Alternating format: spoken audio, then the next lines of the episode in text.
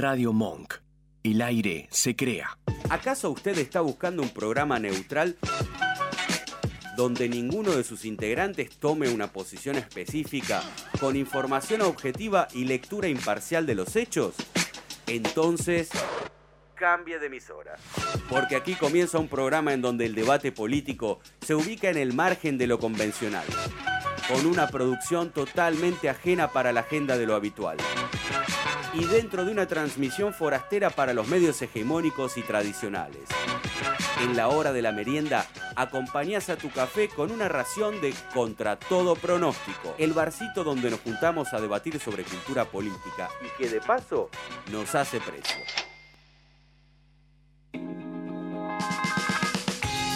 Bienvenido, bienvenida a Contra Todo Pronóstico. Aquí Esteban Chiacho hasta las siete de la tarde. Encantado de estar con ustedes. Nacho Monk en los controles. Y ya, ya, ya vamos a la nota que tenemos en puertas del programa.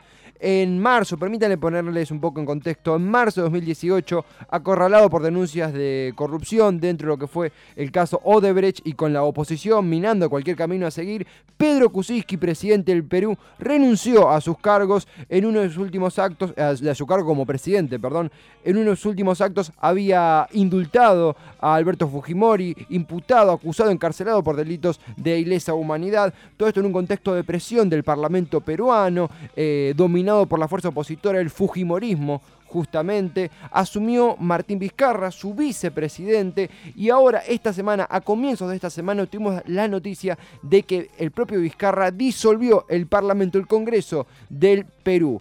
Se hablaba de que su vicepresidenta Mercedes Araoz iba a quedarse con el puesto debido a que había sido juramentada como mandataria por parte del Parlamento. Perú tuvo dos presidentes, no los tuvo. Lo cierto es que Araoz renunció. Hoy está en disputa esa renuncia.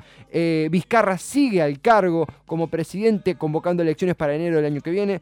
Pero para intentar bajar a tierra todo esto que es tan interesante y al mismo tiempo tan complicado de entender para los que somos ajenos al Perú, ya tenemos del otro lado a Julio Arbizú. Él es abogado y ex procurador de anticorrupción del Perú entre dos mil once y dos mil catorce. Julio, bienvenido a Contra Todo Pronóstico. Aquí Esteban Chiacho, ¿cómo estás? Hola, Julio, ¿nos escuchás? La oportunidad. Por favor, gracias a vos por... por... Hola, hola. Hola, ¿ahí nos escuchás? Sí, sí, sí, perfecto. ¿Cómo estás, Julio? Preguntarte, consultarte ante todo, gracias por el tiempo que nos brindás. ¿Y cómo está actualmente la situación desde tu perspectiva? El caso Vizcarra, el caso Araoz. ¿Quién actualmente tiene poder en el Perú? Eh, mira, Esteban, es... Eh... bastante compleja la situación. Me imagino. Efectivamente, como tú has dicho bien, el, el presidente Vizcarra asumió luego de la vacancia de Pedro Pablo Kuczynski la presidencia de la República del Perú. Eh, había dejado ya el gabinete, el último gabinete de Kuczynski, una eh, censura al gabinete, al, al, al Consejo de Ministros, uh-huh. ¿no? Y la Constitución Política del Perú establece que eh, si hay dos Eh, eh, censuras al gabinete en un mismo gobierno, eh, se abre la posibilidad, la posibilidad constitucional de disolver el Congreso, ¿no? En el entendido del entrampamiento que tiene que ser resuelto de alguna manera.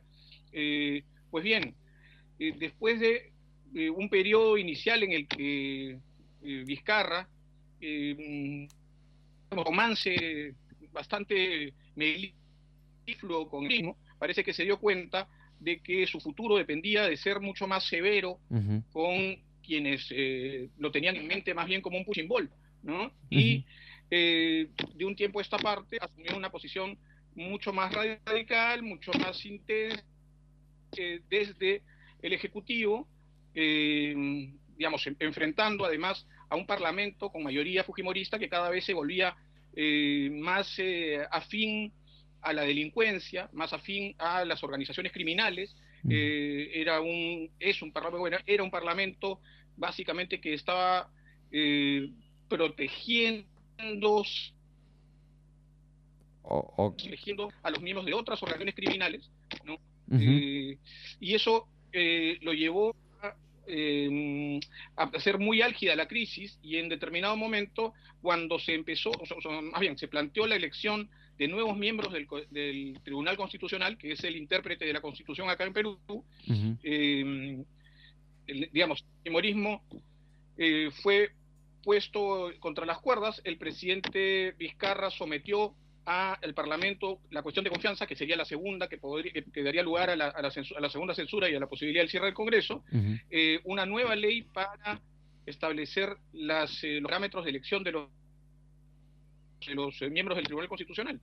Eh, el Fujimorismo, sin, eh, sin escuchar la, la propuesta del Ejecutivo, eh, procedió a iniciar la elección de los eh, magistrados del Tribunal Constitucional, y el presidente Vizcarra, dando por entendido que se había rechazado la confianza, ¿no? eh, uh-huh. decidió por, la, la, por el Congreso, por disolverlo.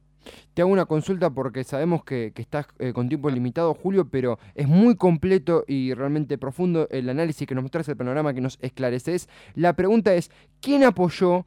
Partidos políticos, la gente, Fuerzas Armadas, ¿quién apoyó a Vizcarra y quién se opuso a Vizcarra? ¿Tiene apoyo popular Vizcarra para hacer esta maniobra? ¿No la tiene? ¿Qué opina la gente del Congreso en el Perú? ¿Qué opinan los demás partidos? ¿Cómo está ese mapa de situación?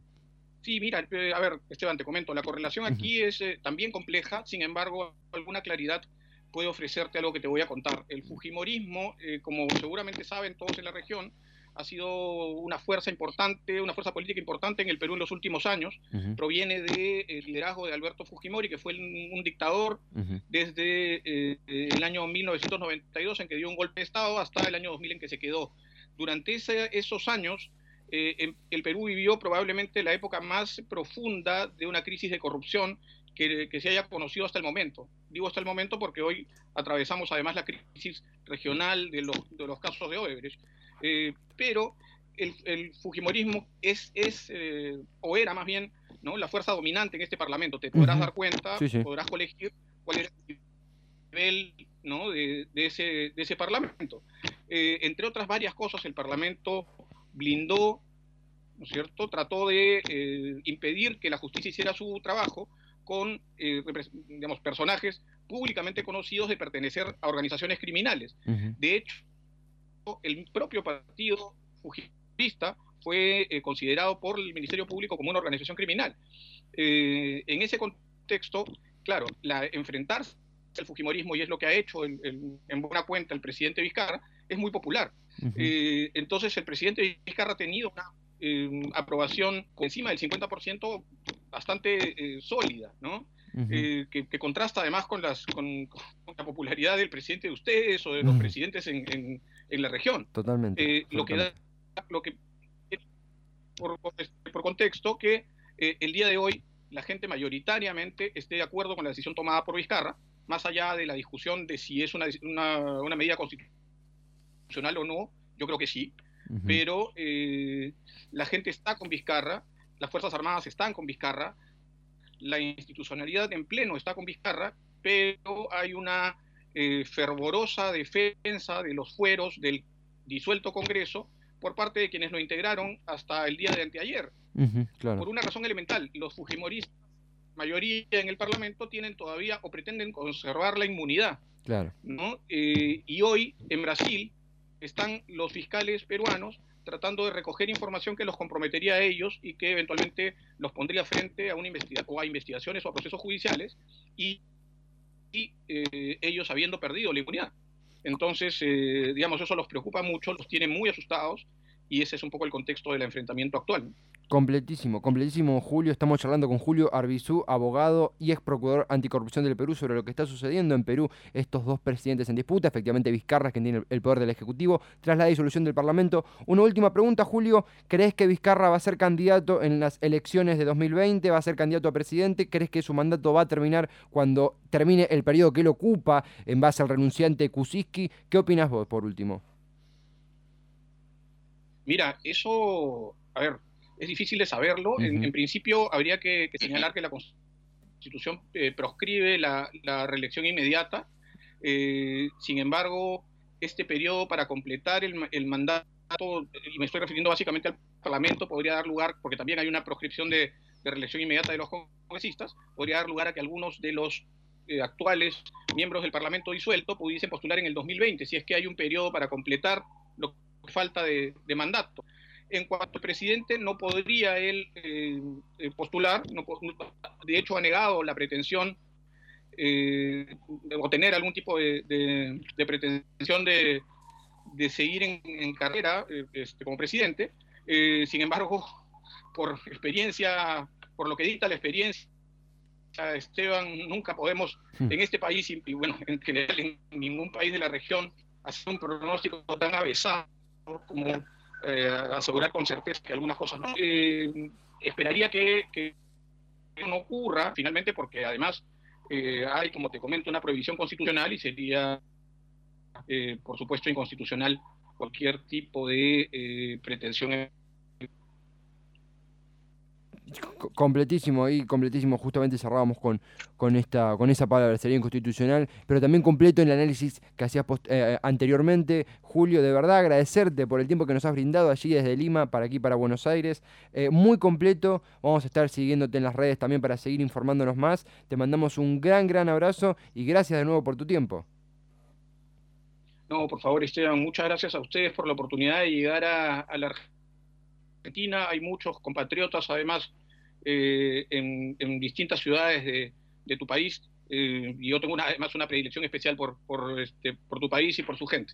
Es un placer, es un placer, Julio, siempre es un placer. Gracias, un abrazo también a todos los hermanos y hermanas peruanos y peruanas. Será hasta la próxima, entonces. Hasta luego, Esteban. Hasta luego, hasta luego, Julio Arbizú, abogado desde Lima, también ex procurador anticorrupción eh, de dicho país, comentándonos la, lo que está sucediendo en el Perú, nada más y nada menos. Si se están sumando recién ahora, les comentamos aquí en Contra Todo Pronóstico, eh, repasamos el caso que involucra a... Ah, me, me, no, no, me, me, me quedé en blanco, me quedé choqueado, me quedé impactado con lo gran operador que es... que es Nacho, que realmente nos conecta con diferentes partes del mundo, cual Carmen Sandiego, creo que hay que comentarlo. Eh, y aprovecho esto para tomar envión y reacomodarme mi explicación, porque había quedado con un, eh, una especie de vacío argumental.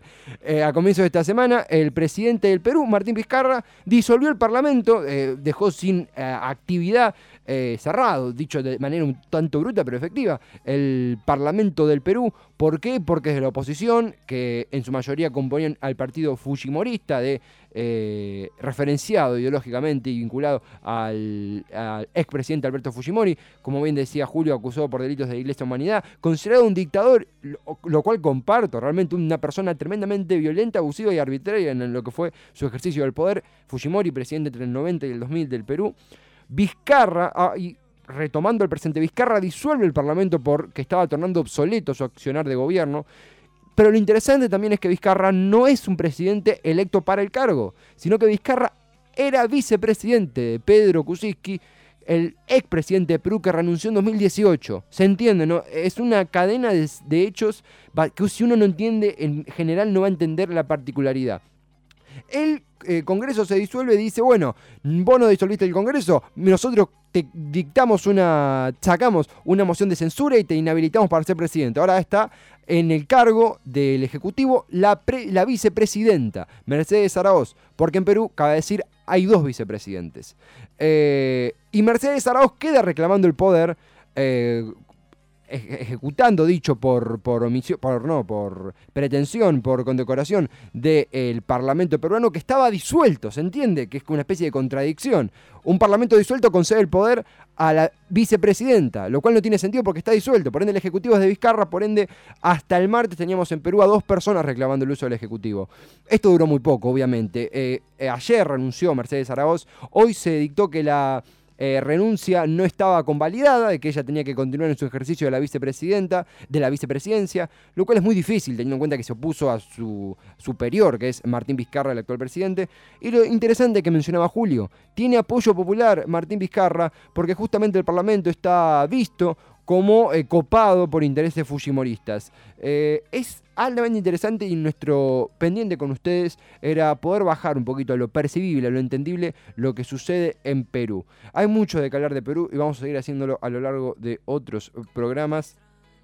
Pero ahora te extraño, ¿eh? Café Tacuba, ¿cómo te extraño, mi amor? Ya volvemos. Te extraño, mi amor, ¿qué puedo hacer? Te extraño tanto que voy a enloquecer.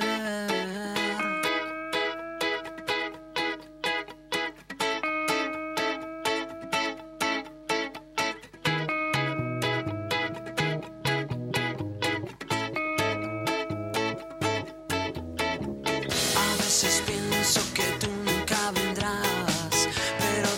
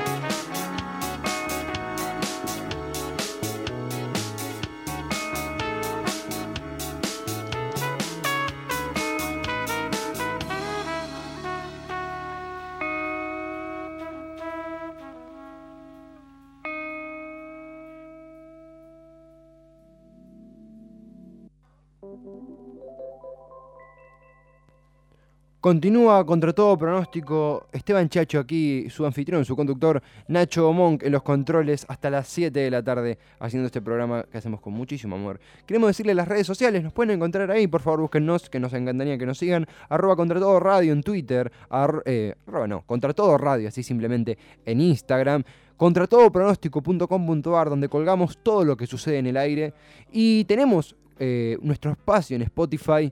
Ponés Contra Todo Pronóstico en el buscador y podés escucharnos cuando y donde quieras eh, con total libertad. Y como siempre recomendamos fuertemente a los podcasts de Radio Monk. Estamos ahí entre tantos otros grandes productos y creaciones que tiene esta hermosa nave madre llamada Monk. Estuvimos en Perú, estuvimos telefoneándonos con nuestro amigo peruano Julio Arbizú, charlando sobre la realidad del Perú justamente. Ahora vamos a irnos a otro país, a otro, vamos a decirlo, con otro hermano latinoamericano, por supuesto. Es un país más cercano, es Uruguay, y podemos hablar en términos de nuestra perspectiva como argentinos de que el veintisiete de octubre no solo se define el destino de Argentina, sino también de Uruguay. Quizás las elecciones argentinas eh, tienen un condimento especial para nosotros porque, bueno, sí, obviamente, es nuestro país. Pero no es menos importante saber qué sucede del otro lado del río con nuestros hermanos y hermanas uruguayos y uruguayas, un país que tanto nos ha dado. Está del otro lado Santiago Sánchez, periodista eh, de política y otras tantas cosas allí en Uruguay. Santiago, bienvenido a Contra Todo Pronóstico, ¿cómo estás? ¿Qué tal? Buenas tardes. En, encantado, Santiago, voy a hacer un poco de producción en vivo, lo digo bien si digo, sos eh, integrante, eh, periodista en La Diaria, ¿verdad? Sí, sí, yo soy editor de política acá. Encantado de estar charlando contigo de nuevo, Santiago, cada vez más próximos a las elecciones en tu país, en Uruguay. Hubo un debate presidencial a comienzos de esta semana, si mal no tengo entendido. Fue el primero en varias décadas, o el primero de la historia. Eh, no, fue el primero en varias décadas. ¿Esto es así? Estoy, ¿Tengo el dato correcto? Sí, en realidad decimos que sí.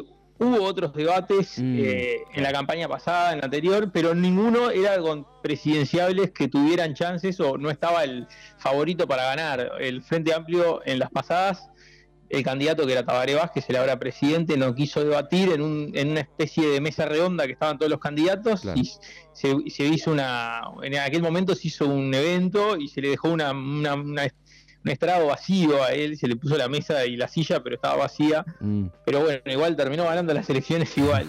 este Y esta vez era la primera vez que debatían los dos primeros que vienen fuertes, y eso no pasaba desde el año noventa y cuatro.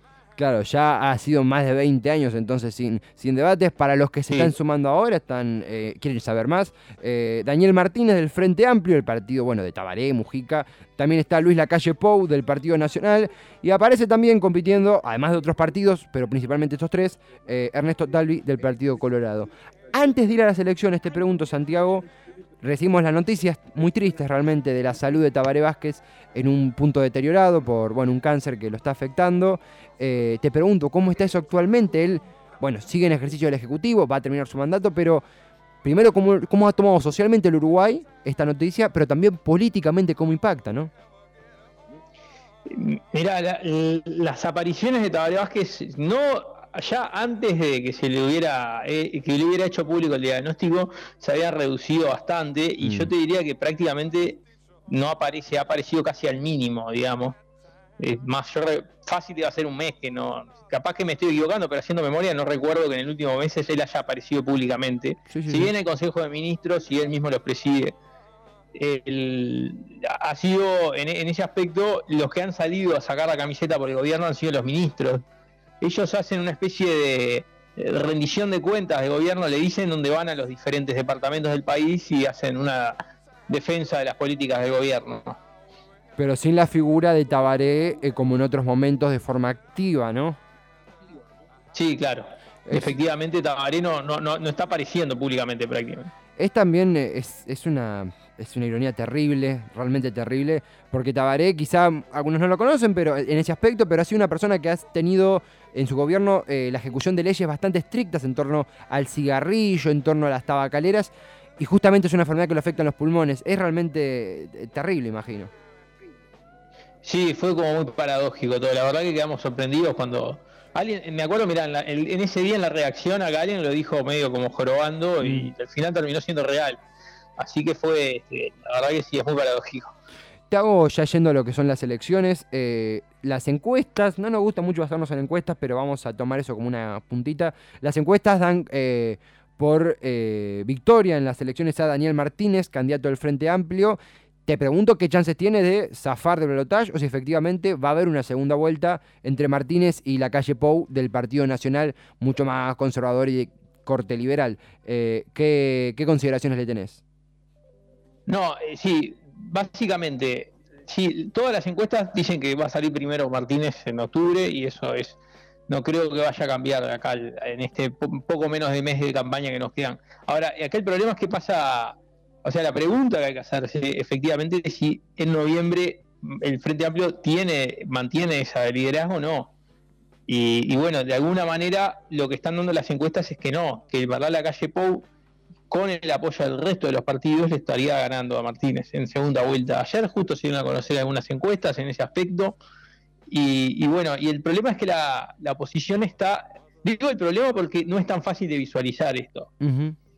La oposición está muy fragmentada en tres partidos, porque está el Partido Nacional, el Partido Colorado y hay otro partido nuevo que se llama Cabildo Abierto, que es uno que lleva adelante el, un ex comandante en jefe del ejército, uh-huh, que lo, lo destituyó Tabaré Vázquez en su momento y se volvió otro partido opositor, opositor nuevo, y un partido que al parecer tiene toda la pinta que es más de derecha que el, que el resto del, del sistema político, digamos. Claro. Este, el tipo, este, este candidato estuvo reunido con, con el vicepresidente Bolsonaro hace un par de semanas.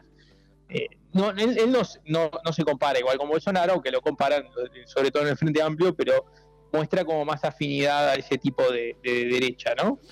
Entonces, este, de alguna manera, todos esos partidos juntos podrían desplazar al Frente Amplio y te diría la suma de esos tres partidos ya lo superan por amplio margen. Claramente en un balotaje no es, no es matemático la cosa, pero las encuestas sobre balotaje todavía no han dado ni una que Martínez supere a, a Lacalle Pou o a Talvi, en caso de llegar un, a un balotaje. Imagino que es políticamente conmocionante en un, en un país donde el Frente Amplio, sin, estoy diciendo a, a ojo, desde el dos mil seis gana las elecciones, son veinte, bueno, sí, casi más de veinte años de, estoy diciéndolo bien, no, perdón, perdón, quince, desde dos mil seis no, para quince años. quince años, quince años más adelante. Del dos mil seis para aquí, quince años de, del, frente, del Frente Amplio. Eh, ¿Cómo es socialmente también la percepción de un posible cambio de partido político en el poder? Un partido nacional que es un poco más de corte, no, un poco más no, es de corte más conservador, más eh, de centro, está eh, apoyo de este Frente Cabildo Abierto.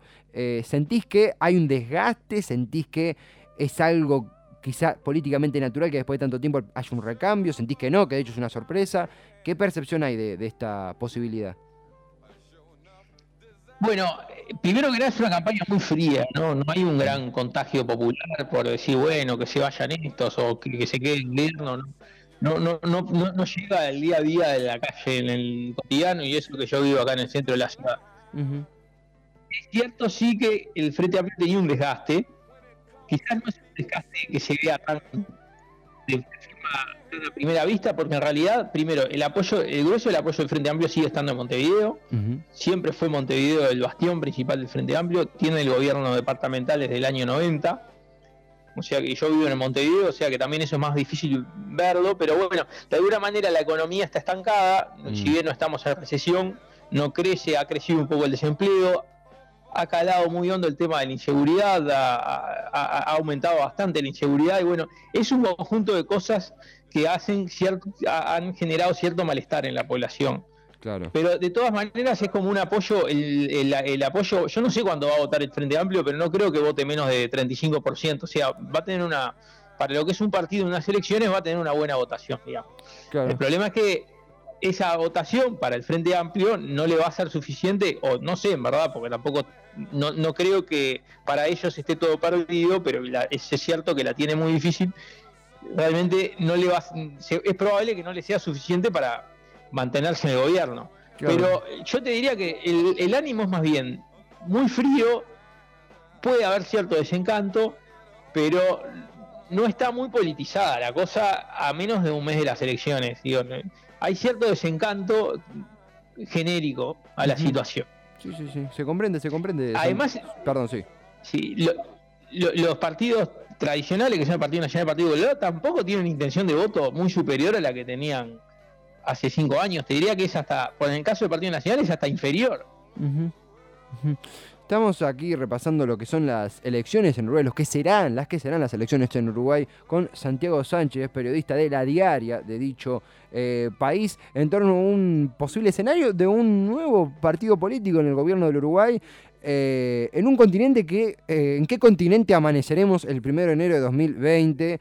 Eh, y por eso hago, em, empleo esta pregunta como puente para preguntarte por tus perspectivas en torno al rol de Argentina en las elecciones de Uruguay, si lo tiene primero, si es que Argentina es un tema que se habla o no, y vos ya desde tu perspectiva, imagino con mucho más experiencia de, de quien te habla, ¿cómo te imaginás si se dan los resultados que se esperan o que se re- podrían repetir de las PASO si Alberto Fernández eh, asume la presidencia? ¿Crees que va a haber más sintonía? ¿Crees que no? Te pregunto, ¿cómo te imaginas una relación Fernández-Lacalle?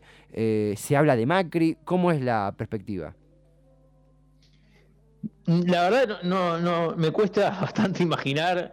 Capaz que sería otra si fuera de la calle Cristina Fernández. Capaz que con Alberto Fernández puede ser un poco más fluida, claro, por las características personales de cada uno. Pero bueno, primero que nada, además, el, el, el tema Macri ha sido muy utilizado en la campaña. Ajá. Daniel Martínez en el debate de, del martes este, anunció, bueno, que, que la calle venía con la fórmula de Macri. Macri ahora es mala palabra para para todos, incluso para Lacalle Pou y para los colorados. Nadie quiere hacer, verse parecido a Macri, cuando es cierto que cuando en su momento, cuando ganó, hubo quienes celebraron también. Este, pero de alguna manera no, lo que va lo que va a pasar en Argentina no creo que afecte mucho acá, porque realmente es otra sintonía. Claro. De las cosas, eh, primero que el gobierno que está es de un color distinto, si se hacen las comparaciones pertinentes. Y la, creo que acá hay un malestar con el gobierno. Creo que el malestar que hay en Argentina con el gobierno, digo, yo hace un año que no voy a Argentina, pero tengo entendido que es bastante mayor. Sí. Y bueno, creo que así lo, resu- lo, lo reflejaron las la PASO. Entonces es, es muy distinta la, la situación. También la situación económica del país no es la misma, porque Uruguay no ha entrado en una crisis. Si bien tiene algún problema, el desempleo está aumentando, capaz que todavía no tocó fondo, capaz que Argentina ya tocó fondo, mm. capaz que Uruguay no va a tocar fondo. Realmente yo no puedo saber cuál va a ser el desempeño de la economía en los próximos años. Uh-huh.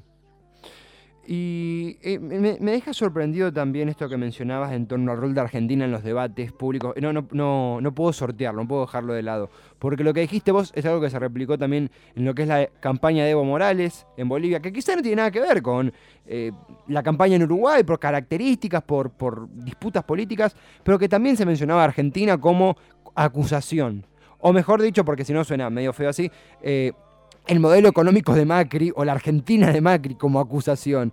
Eh, y escucharlo aquí es tremendamente irónico, porque justamente es algo que ha hecho, eh, opinión personal esto, eh, pero que ha hecho el gobierno de Macri en campaña es asustarnos con Venezuela, incluso con ejecutando el modelo de país socialista, eh, eh, terrible y acechador que venía si no ganaba Macri. Bueno, acá ahora Argentina es, el modelo de Macri sea el, eh, la, la acusación, el camino prohibido, es, es interesante y es triste para nosotros, pero ¿qué va a hacer? Son cosas que, que suceden en Santiago. Opinión personal, sigo con la nota. Eh, quería preguntarte por último, sabemos que están laburando a full allí en La Diaria, vos eh, te seguimos en Twitter con un montón de laburo y cubriendo las elecciones presidenciales, nada más y nada menos. Si querés dejar algún mensaje, algún enlace donde podamos leerte, contactarte, leer a los tuyos, el micrófono es completamente tuyo para lo que quieras decir. No, bueno, si quieren tener una buena cobertura de, de las elecciones pueden seguir el, el sitio web de La Diaria o la cuenta de Twitter y el Facebook. Creo que es una, una buena oportunidad para tener una visión informada y además un poco alternativa, porque no nos atamos tanto a la agenda eh, típica que hacen los medios, uh-huh. los demás medios del país, pero, pero bueno, eso queda en la libertad de cada uno. Absolutamente, absolutamente, Santiago. Gracias de verdad por tu tiempo, es siempre un placer charlar con vos. Y en, a fines de octubre estaremos los dos viendo para qué lado se va la cosa, estaremos al tanto, enlazándonos, ¿te parece? Perfecto, muy amable. Gracias, Santiago. Yo, un abrazo. A disposición de lo que quiera. Lo mismo digo, Santiago, un gran abrazo.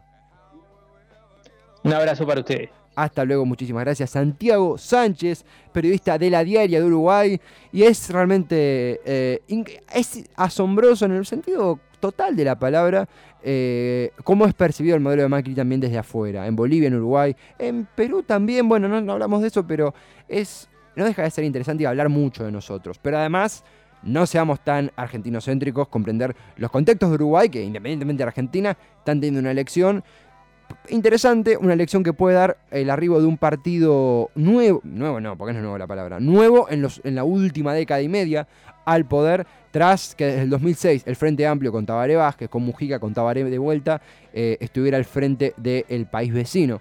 Eh, es una elección que se va a dar el mismo día que nuestras elecciones. Vamos a tener muchos televisores, muchos frentes que atender. Obviamente que a nos... A ver, por una cuestión obvia, vamos a estar más pendientes de las elecciones aquí. Sin embargo, no dejar de ver lo que sucede en países vecinos es tremendamente importante porque va a repercutir no solamente en cómo nos vamos a relacionar argentinos y uruguayos, sino también qué va a pasar con Brasil, el Brasil de Bolsonaro, la Bolivia de Evo, el México de López Obrador, el Chile de Piñera, bueno, hay el Perú de Vizcarra. Eh, si no comprendemos qué sucede particularmente en cada ambiente, no vamos a comprender qué va a suceder en el continente. Es así, somos una casa interconectada por habitaciones. Hablamos de Uruguay. Hablamos, tuvimos una nota con, en conexión con la hermosa ciudad de Montevideo. ¿Y cómo nos vamos a invitar a la música de nada más y nada menos que Rubén Rada, que te tiene una recomendación para vos, si es que querés comer manzanas?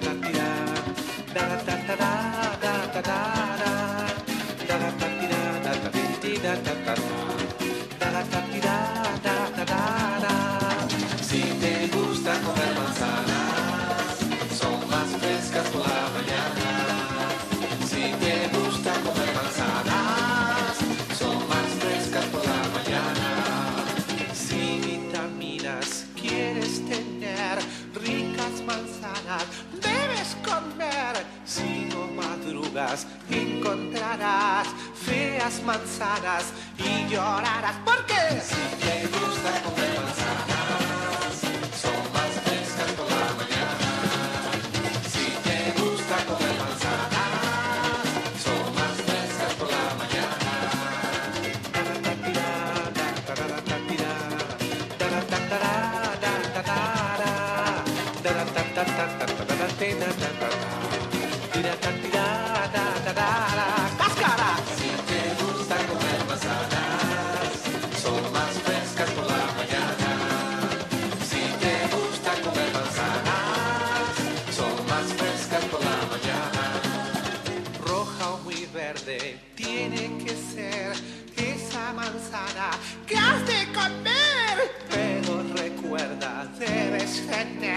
Poca pereza y no dormirte.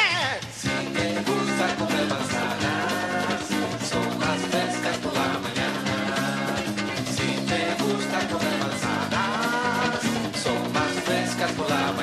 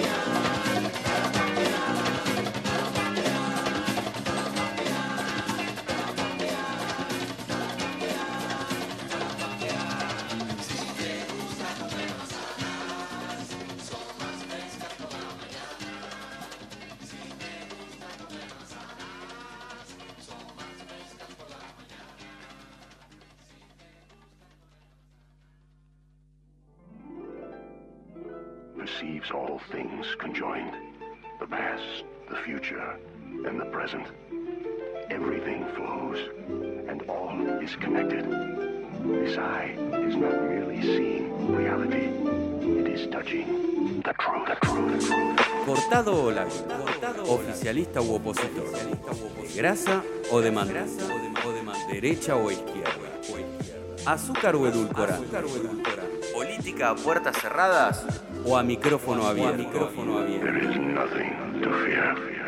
En este rincón de la existencia intentamos dilucidar el horizonte político nacional e internacional, mojando la medialuna de nuestras dudas en el ardiente café de la realidad.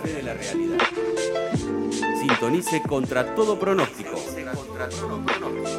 Un programa que algunos preferirían que no escuchar. Que no escuchar, que no escuchar, no escuchar, no escuchar.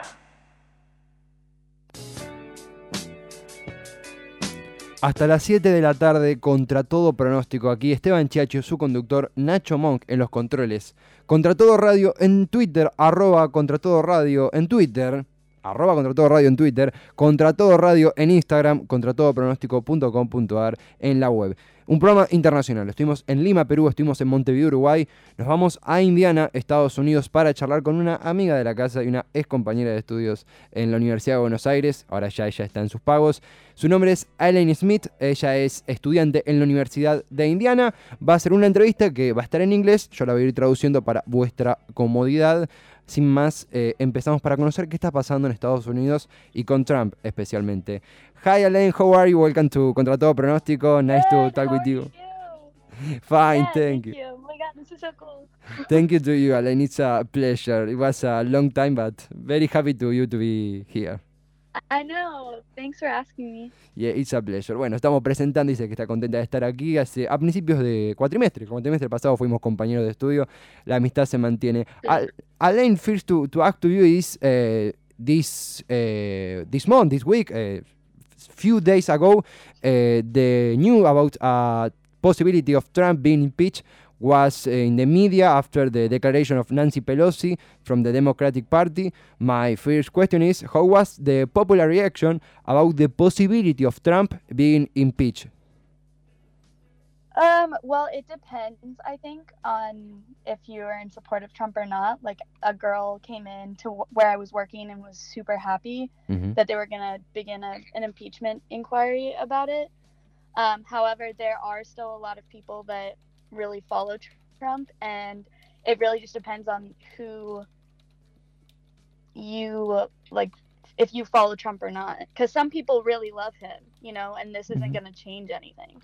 Claro, claro. Alaine aquí nos comenta, nos dice que depende básicamente si te gusta Trump o no. Dice que donde ella trabaja, una chica el día de la noticia fue y vino muy contenta de que Trump iba a ser impeached, enjuiciado, para quien no está familiarizado con la palabra. Esto es un proceso, igual no es que ya está enjuiciado, sino que es un proceso de juicio político que ahora está deliberándose, debatiéndose, pero depende si eh, sos seguidor o no. Hay mucha gente que lo ama a Trump. Eh, Alaine, why do you think that there is so many people that love Trump? Is that people racist? Is so, that... Sí, sorry. Yeah. Oh. Yeah, yeah. No. Okay, so, like, for example, I mean, if you live in certain areas, like if you live in the cities, East Coast or West Coast, or just if you're a more educated individual, most likely you don't like Trump. But, and that's a large population of the United States. Mm-hmm. However, there is a lot of people that are racist and they don't like change and they want to go back to the way things used to be, and they yeah they only like white people, or they have a lot of money, or not at all. They just feel like they're unrepresented. It's like a, you know, and that's a large part of the United States. Like um I live in Indiana, and a t- and minus my city, like everyone in Indiana loves Trump. They love him. And where I grew up in Georgia, people loved him too. So, um, yeah. Mm-hmm. It's very. It's be- crazy because as yeah. Mm. You know, it's very clear what, what you say. Uh, I will translate a little bit to to the people that maybe don't don't manage uh, English, don't speak English. Yeah, sorry. No, it's but it, it's very very complete. No, nos comenta Alaine que ella eh, ve, observa que hay mucha gente. Quizá la gente de educación universitaria o de otro tipo de educación más avanzada suele no estar a favor de Trump, pero que hay mucha gente, muchísima gente de diferentes partes de los Estados Unidos que tienen pensamientos racistas, ganas de volver al pasado, una devoción o preferencia de corte racista, por supuesto, por la raza blanca, eh, gente de mucho dinero que empatiza con Trump, muchos que no se sienten representados por la clase política tradicional, por los partidos demócratas, por los republicanos más tranquilos, más de centro, eh, y como nos comenta que ella es de Indiana, donde la gente ama a Trump, y de hecho el vicepresidente Mike Pence, esto lo agrego yo, es de Indiana, y ella nació en Georgia, donde también lo, lo aman. Le voy a preguntar qué siente respecto a, a su Indiana natal. A, Alaine, I, I asked you about uh, Indiana, what you mentioned in the uh, last uh, answer. Uh, I believe it's hard to be very difficult to grow up or, or live in Indiana, which is a very uh, Republican state, isn't it? Yes, um, but my college town, Bloomington, like it's called a blue dot in a red sea, mm-hmm. um, because where I live is super liberal. The entire town is like, it has, it is completely different from the rest of Indiana. Um, that's why one of the reasons I went to school here. But in a lot, and a lot of people come from New York to go to school here for the business school and also Chicago. So a lot of my, most of my friends here, they aren't from Indiana. And they didn't grow up in places like Georgia, and they can't believe, like, they're literally like, oh, yeah, Trump will totally not get elected. That's because they haven't seen, like, the reality of what people, like, of what people actually live around them, you know, or mm-hmm. the other parts of the U S They literally can't believe it. Mm-hmm. Oh, that, that is very... But very... it's true, just because they've never seen it, yeah. Or And honestly, I don't really surround myself with people that vote for Trump, but they're out there, you know? Yes, yes, yes, absolutely, absolutely. Aquí Alaine nos cuenta que ella es de un pueblo que es como una especie de oasis liberal, donde la cosa no es tan republicana, pero que en Indiana en general es un pueblo altamente eh, republicano, que muchos chicos y chicas que vienen de afuera no pueden creer que... Eh, haya tanto apoyo para Trump, pero ella dice que sí, que lo hay, que los trumpistas, que los pro-Trump están allá afuera y que son bastantes, que hay que concientizar en torno a eso. Eh, Alaine, eh, le voy a preguntar sobre las eh, primarias en el Partido Demócrata, que es el partido que ella apoya. Alaine, in the other side we have the Democratic Party that, uh, well, they are... Uh, going ahead with this uh, Trump impeachment, but uh, uh, as uh, simultaneously uh, at the same time they're having the primaries. Uh, how do you see the primaries elections between the Democratic candidates? Uh, are someone that you prefer most? How are you seeing that election? Um, well, in general, they need to find a candidate that will beat Trump. Mm-hmm. In yeah. general, that will. And right now, there I don't think that there is one that will has like the ability to really go up against him, and um that's going to be like the major part of how you're going to swing people from Trump to like the Democrats. Uh right now Joe Biden is the um like most popular one because he is like more moderate. Mm-hmm. uh, I don't really like Joe Biden. I like Elizabeth Warren, but Um, I like Elizabeth Warren the best, but she's she's just I don't th- I don't foresee her being able to beat him or anyone. I I don't think anyone in it right now. Mm-hmm. Um, are we? Are you allowed to? Am I allowed to cuss on this? No, no, no. It's very sorry. No. What was your question? Am I allowed to? Yeah, like I just was about to say, like the the Democrats are like F. No, no, it's, no. It's kind of F. No, but, yes, it's know, it's very clear.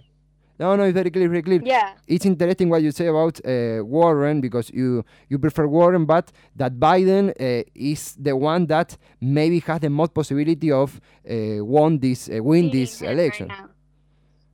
Yes, as of now, if there's not someone else that comes up, um, just because, yeah, you're it's we the U S is just so split. Mm. Sorry, that's my alarm. Um, the U S is just so split, and. Uh, like forty percent of people are for sure going to vote for Trump. forty percent of people are for sure going to vote for the Democratic candidate. And it's the middle people that you're going to have to get them over. You know, like mm-hmm. we're pretty split, and it's going to have to be someone that can be able to pull those votes. Es, es, es altamente interesante, exacto. Es very interesting what you say. I will translate uh, to Spanish. Eh, dice, eh, respecto a las elecciones eh, primarias demo, en el Partido Demócrata, en una democracia bipartidista, tenemos a los republicanos y a los demócratas. Esto es lo que pasa en Estados Unidos. Alaine nos cuenta que eh, lo importante es un candidato que le gana a Trump y que ahora no hay claramente uno que pueda hacerlo, y que esa es la parte más importante, que Joe Biden, el vicepresidente, el ex vicepresidente de Barack Obama, es el más popular justamente por ser más moderado, que a ella le gusta mucho Elizabeth Warren, que es eh, una de las que están compitiendo en la eh, primaria demócrata, mucho más progresista y mucho más liberal, que liberal en el sentido estadounidense de la palabra, que Biden, pero que Biden es quien tiene las de ganar, aparentemente, que Estados Unidos está muy dividido, cuarenta por ciento iría para Trump, cuarenta por ciento para el candidato demócrata, y hay un veinte por ciento indeciso que hay que conquistar, que hay que seducir eh, políticamente y que está en disputa. Eh, Alaine, eh, first of all, uh, to you and to all the audience, very sorry for my bad English. I have I've been practicing it, but I know that it's not perfect. So if I say something wrong, very sorry. Well, It's okay. My I was practicing in case I was going to speak Spanish because it's just a lot of information to discuss. Do you want some in question Spanish? in Spanish? No, I totally understand. One short question in Spanish, if you like. Sure. Eh, uh, well, very easy. Eh, ¿Qué opinas de Bernie Sanders?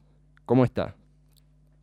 Uh, me gusta Bernie Sanders, pero pienso que su tiempo para ganar una elección fue en dos mil dieciséis, no ahora.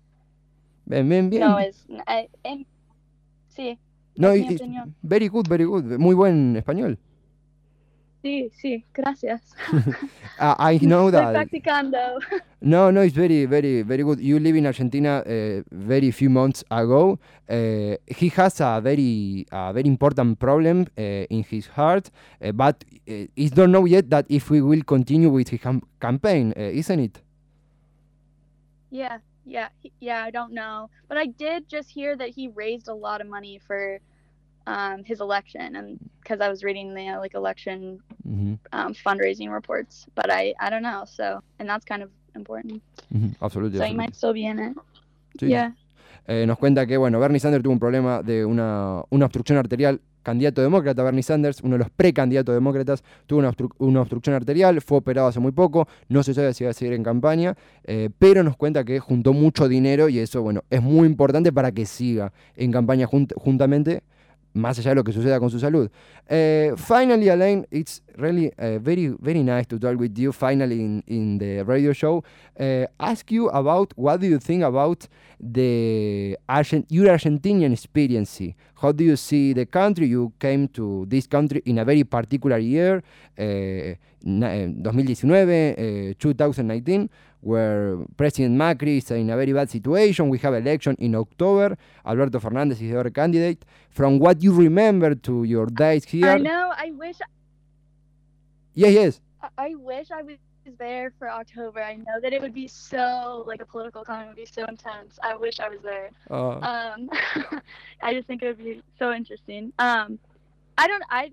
I mean, I just, what I learned in my classes about them, I don't know, I don't want to, like, offend anyone about what I think, and I'm not really, I haven't been as up to date with it as I was when I was there, but. Of course. Just mostly, I mean, I didn't like Macri, Macri, whatever. I, yeah, I never liked him. I think that, well, my teacher was, would always just be like, he's kind of up Trump's butt a little bit, and he's not really for the people. Yeah, yeah. But, I don't know, I do, like, I really, like. And and I've also heard things that were criticizing like Kirchner too mm. and um, Fernandez, but like I would I would most likely vote for them if I was an Argentine citizen.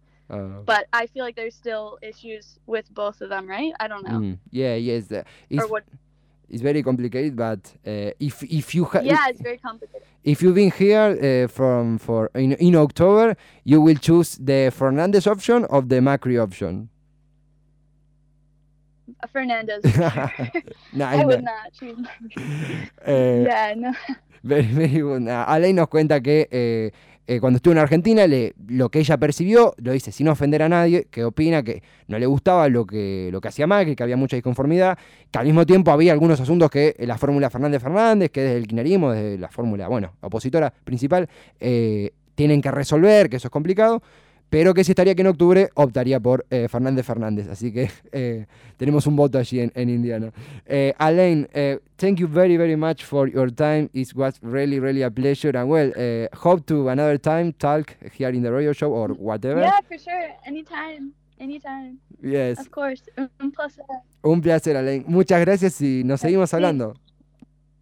Sí, de nada. Gracias. Hasta chao. Pronto. Chau, chau, chau. Chau, chau, Alaine. Adiós, Alaine. Varios idiomas, hablé varios idiomas. Fue italiano, eh, inglés y español al mismo tiempo. Gran nota. Tuvimos tres notas internacionales, damas y caballeros. Hablamos con Perú, con Uruguay y ahora con Indiana, Estados Unidos. Alaine que nos contaba eh, sobre la realidad en eh, los eh, Estados Unidos de Trump y las primarias demócratas, el juicio a Trump, su perspectiva argentina cuando estuvo aquí. Yo quiero pedir perdón. I want to say sorry for my English. But, no, quiero, quiero pedir la opinión al, al operador un segundo. No, para, porque si no yo me tiro en toda la cosa encima y yo soy un tipo digno. Mejoré mucho, mejoré un poco. You have an excellent pronunciation. I have a good pronunciation. Yes. Uh, maybe I have to uh, modulate better, but I have a good pronunciation. You have to open your mouth. Yes, that's true. That's very... In Spanish, too. Yes, of course. Let's go with a little bumper and then we close the show. Come on.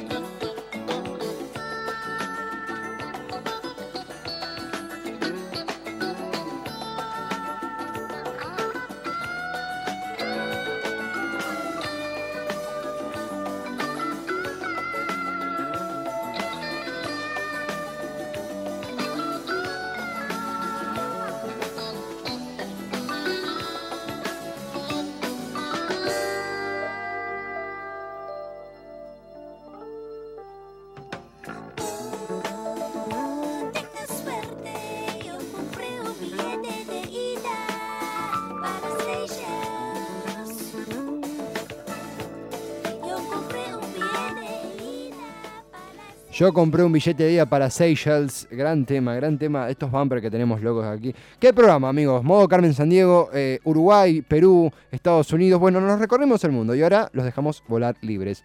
Eh, quédense, por favor, escuchando lo mejor de la programación de Monk, aquí con Los Peligros del Mundo y tantísimos otros programas más.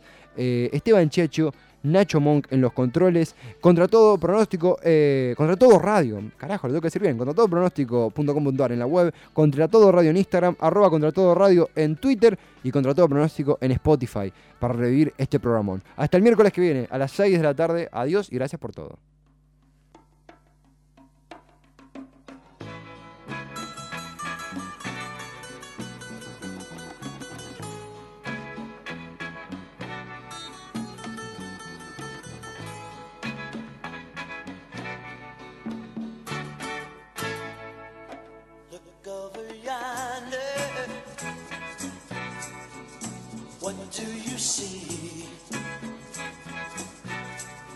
The sun is rising,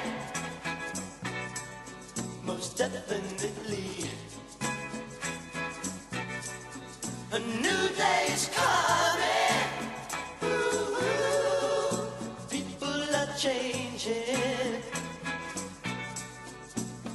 Ain't it beautiful? Ooh, ooh. Crystal blue persuasion.